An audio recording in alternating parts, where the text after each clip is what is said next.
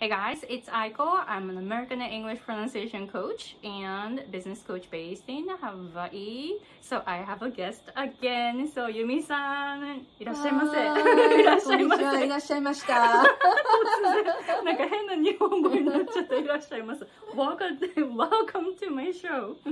Thank you, thank you for having me. OK では前回に引き続きユミさんにあのもうちょっと質問がありましたので、えー、もう一本ですね動画を撮りたいと思いますで今回の質問はあの日本にあ、えー、前回の動画は日本にいながらどうやってこのユミさんの英語力をキープ維持してでもっとこう英語をたくさん話すようにしてるかっていうのを、えー、シェアしてもらったんですけれども今回はあの英語の発音の練習をどうやってしてるかっていうのを、えー、聞きたいなというふうに思いますえっとですね、あの、何か、まあ、あの、ネットの題材を使って、何でもいいんですけど、あの、それのね、オーバーラッピングの練習をします。で、最初はまあ、自分で何度も何度も聞いて、同じように言うように練習して、でま、何十回かやるとだんだん慣れてくるんで、で、それでオーバーラッピングしてみて、で、オーバーラッピングがうまくピタッといくようになったら、は自分の声だけをあの、録音して、で、それを聞くんですよ。後でね、聞いてみるんですよね。そうすると、なんかここ、ちょっといけてないっていうところが何箇所かやっぱあるので、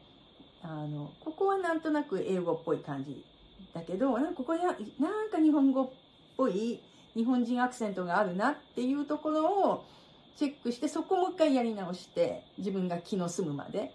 うん、っていうような感じで練習してますね。あすごい。あ、うん、であの今ちょっと由美さんの話を聞いててあの自分で録音されて自分で聞いあの自分で聞いているというふうにおっしゃったんですけどこれやっぱ自分であの由美さん発音コーチだからあの自分の声を聞いて、うん、こう自分で発音矯正しているっていう感じだと思うんですけれども、うん、そのその時に今あの日本語っぽいところ日本語っぽいような音になってる時と、うんうん、あとはあこれ OK みたいなそういう感じって、うんうん、どういうふうに聞き分けてるんですか？えー、っとねなんかやっぱ日本語って音が硬いんですよ。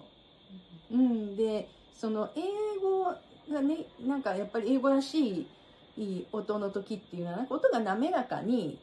こうスーッとゆったり滑らかまろやかな感じなんですけど日本語ってやっぱりなんかカクカクキンキンしてる感じがあるんですよね。でカクカクっていうかなんかこうキンキンっていうかなんかそういう硬いところっていうのはやっぱり日本人アクセントっぽいと思うんで大体なんかこうあのちょっと緊張してたりとか力むことでなんか多分声帯がキュッて締まってでなんかそのせいで音が音に深みっていうかまろやかさがなくなるんですよね。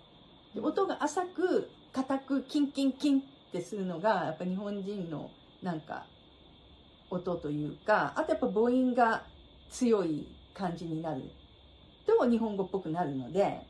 うん、母音が強く硬くキンキンし始めると、ああ、なんかやっぱ日本人アクセントだなと思って、そこがなんか耳につくんですよね。ああ、じゃあこれ、あの、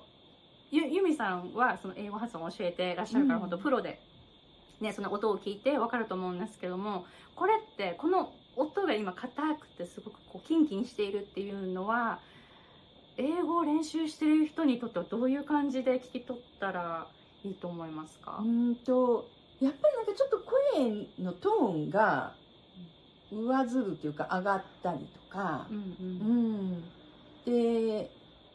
こう英語ってやっぱもっとなんかあのだらんとした感じ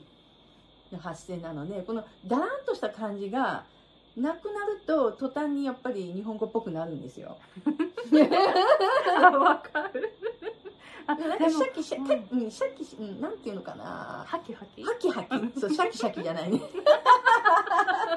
いや、いい、すごい可愛い表現。ハキハキ。なんかハキハキした感じっていうのかしらね。うん。うん。なんかそうなると日本語っぽくなりますよね。英語ってやっぱりもっと、あーって感じ ちょっと抜けてる感じの音なんで、それがないと、あの、すごく日本人っぽい感じになってるなっていう。ああ、でもすごいわかる。あの、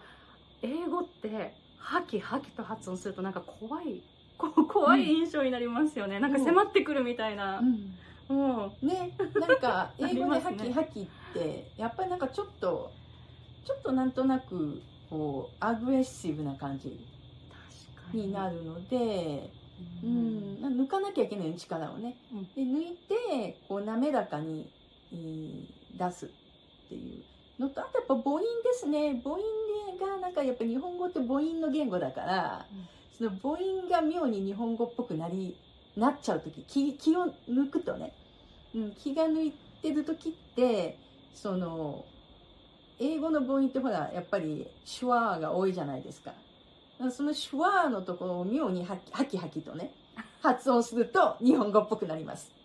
わあすごいわかる、うん。あの、うん、じゃあそのハキハキとしてしまった 部分を。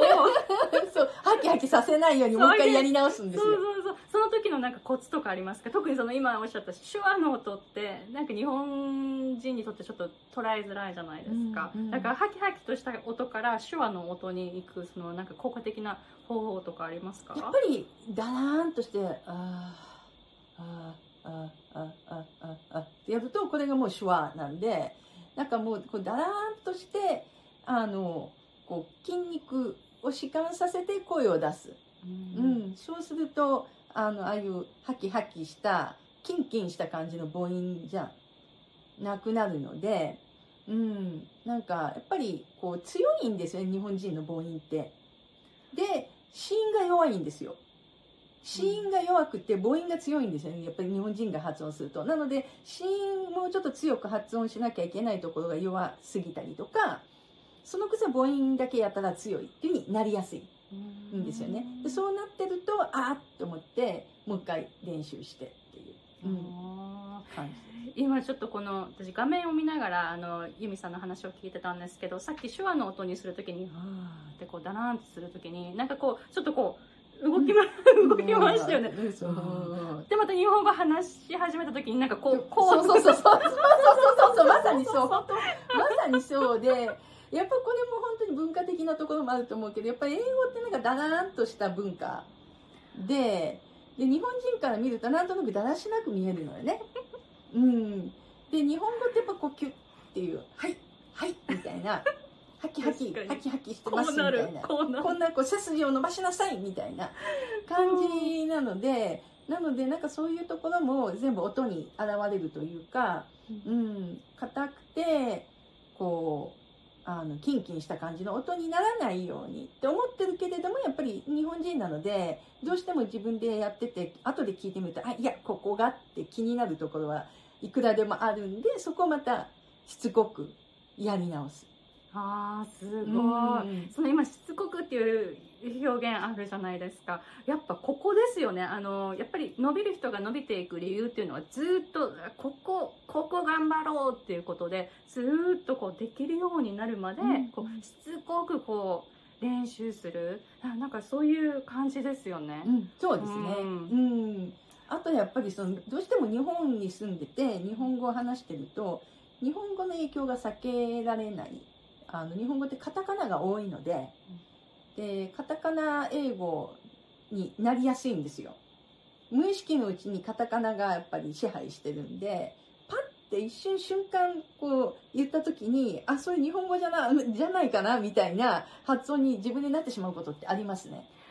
うん、じゃあカタカナすごいあの普段から気をつけて使わないようにしてます。お使わないようにしてるんです使わもうか使わざるを得ないものは使いますよ、コーヒーとかないから日本語が、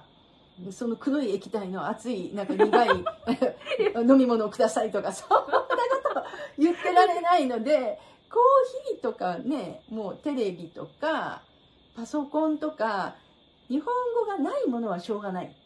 でもそれ以外のもので日本語があるのにもうカタカナで使ってるものってあるじゃないですかいっぱいそれなるだけ使わないよ。ライトとか言わずに照明とか、うんあ照明を使うとか。明うん。なので、ね、スマホとかもね私いつもね携帯って言ってます。スマあホとそうなんにですね。携帯携帯 携帯電話っていうふうに言うようにしたりとか、うん。なんかそういうちょっとしたところでもなるだけカタカナ使わないようにすることで脳があのカタカナに引きずられにくくなりますうん。なるほど、うん。あの私あの逆に今こうやって日本語話しててもあのカタカナ英語は英語っぽく発音しないと発音できないくなっちゃったんですね、うん。もうね長年やっぱりねアメリカに住んでるとそうだと思います。うん。例えばママクドナルド。うん。でマクドナルドはその英語を習う前にもう身についた単語だから、マクドナルドって発音しててもなんか違和感はないんですけど、うんうん。でもあのもうカタカナ発音だともう違和感ばっかりになってしまって、日本語を話してる時にパッと英語っぽい発音が急に入ってうん急に入ってくるそうそうそうそうそうですね。そういう感じで、ん。でも私も多分それをしなそれをすることによってカタカナ発音の影響を避けようとしてるのかもしれないなって、うん。今由美さんの話を聞きながら思いました。特になんかあのイントネーションというのかなストレスの位置を、ま、あの違えてしまうと本当に英語って通じないのでなんか変なんかストレスの位置が変わるんですよね日本語になると。カタカナになった時点で、うん、例えばコロナはコロナになっちゃうから日本語だと。英語だとコロナじゃないですか、うん、なのでコロナコロナっていうようにするとかね。あうん、そうすると英語でもコロナ。で日本語でもコロナって言ってればそんなに大きな差がない。でも日本語でコロナって言ってると英語を言おうとした時に一瞬迷うんですよ。あれってどうだっけみたいな、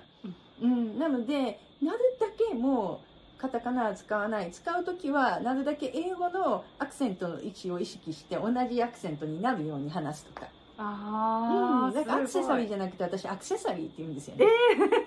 でそのゆみちゃんのなんか、日本語変だってみなまってるって言われるんだけど、まあ、別にそれでも日本語でアクセサリーって言っても通じるので、うんうん。うん、なんか別に気にせずにあのやっぱり英語はアクセサリーで「せ」のところに向かっていくので、うん、なのででも日本語はアクセサリーって「あ」にストレスで下がっていくので。なのでこんだけ違うと混同するのでもう統一です。英語のあのストレスアクセントに統一してます私は、あーすごい。やっぱ徹底してますうんね、そうしないと迷うので、うん。うんって一瞬あれってなるので。うん。うん。だからバスケットとか言わない。バスケットって言います バスケットって私いつもあの、うん。バケットとうん。あババケットはバケツだ。日本語はバケツ、うんバスケット、バケツ。もうねもうわかんなくなそこから考えると、あの英語が出てこなくなるから、うん。もう日本語のカタカナを使わないようにしてます、うん。なるべく。そうなんかそういう細かい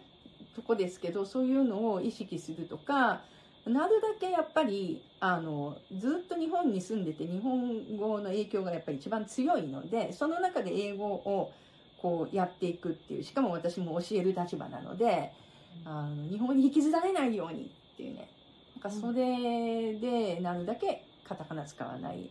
で使わざるを得ない時はなるだけ英語のアクセントに合わせた発音をするっていう、うん、ふうにしてます。すごい。いやもう徹底してますよね、うん。その英語をいかにスムーズにこう話すかっていうのがまずはベースになっていてで日本で生活しているっていう感じですよね、そうですね。ううん。ん。わあすごい。ありがとうございます。いえいえ。いえあの 多分あの私のクライアントさん日本に住んでる方も結構いらっしゃってでカタカナの影響がっていつも言うんですよね、うんうん。だからどういう風にしたらね影響されないかなっていう風に思ったんですけどこの今由美さんからあの由美さんが実際にやってることっていうのをこれからあのクライアントさんとシェアしていこうかなと思います。そうぜひぜひあの、なかなかね企業に勤めてると企業内のそういうカタカナ語とかもいっぱいあって大変だと思うんですよね。うんなのでそこをねこう頑張っていかに乗り切るかっていうね。えあのカタカナ言いながら頭の中ではちょっと英語で英語っぽい感じでイメージしてるとかいうこともありますか？うーんナを使う時に一瞬ねだから迷うんですよ。あのいやいやいやとかあの声に出す前にねなるだけ日本語ないかなって探すってことがあります。おだからそのテレビとかコーヒーとかそういうレベルのものじゃなくて、うん最近のカタカナですよね特に IT とかビジネス関係ってカタカナが多いんですよ。うんなのでそういうのはもうパッてなんか一瞬出そうになった時にいやいや他で日本語で言い言い回しがないかなとかって脳の中で探したりします。ああなるほど、じゃあちょっとこう一瞬考えてからうん。言葉にするっていう。一瞬考えてから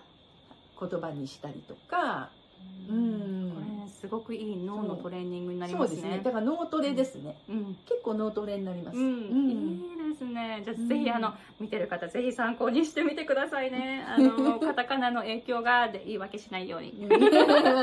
ん ちゃんとやってる方はやってますからね、本当に。あ、すごい。素晴らしいです、ゆみさん。ありがとうございます。いえいえとんでもないですいや、あの、じゃあ、もし、この、えー動画を見ている方で、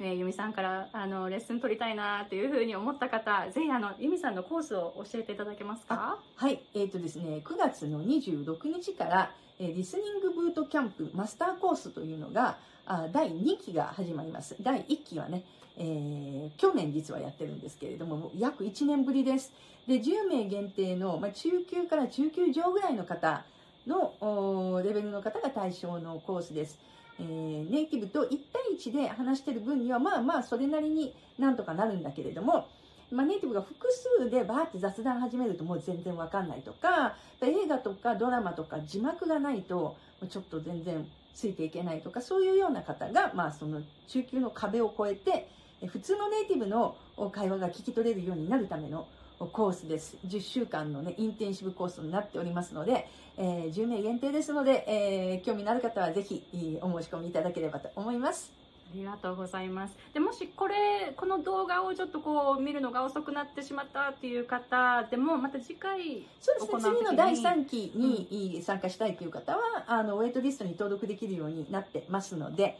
はい。うん下にね、リンク貼っはいていただくので、はいそこから、あお申し込みいただければと思います。はい、貼っておきますので、ぜひチェックしてみてくださいね。えーで、この動画を撮る前に、ユミさんの、えーチャンネル用の動画も撮りましたので、えーぜひ、え違う。そうですよね。うん？ユミさん、うん 待って、また、またわかんなくなっちゃった。えー私の方のチャンネルでも、えっと、愛子さんとの対談がありますので、はい。な That's の wanted ぜ.ひ、そちらの方もまたね、あの、概要欄にね、リンク貼ってますので。はい、チェックしてみてくださいさんのチャンネルの動画も見てくださ。はいはい、では、ユミさん、今日はどうもありがとうございました。ありがとうございました。Thank you. Thank you. Alright, so have a nice day. Bye.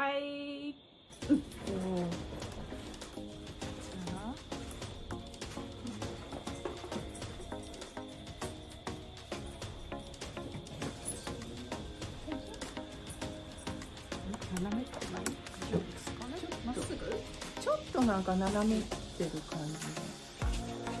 で。いないあ日本に住みながらあの発あの発音の練習うん、の仕方、うん、でその自分で録音してその自分の声を聞くっていう、うん、でその聞く時にさっきのあの、えーどうやって日本語っぽい音日本語っぽい音だったらもう一回やり直し。ででもその日本語っぽい音がどうやって分かるのかうん、っていう感じであなんかもうでもうちょっとスタートしてあ、本当だ。ストップあれ、止まってない。あここでなんかあ、ここだ。うん、そうだね。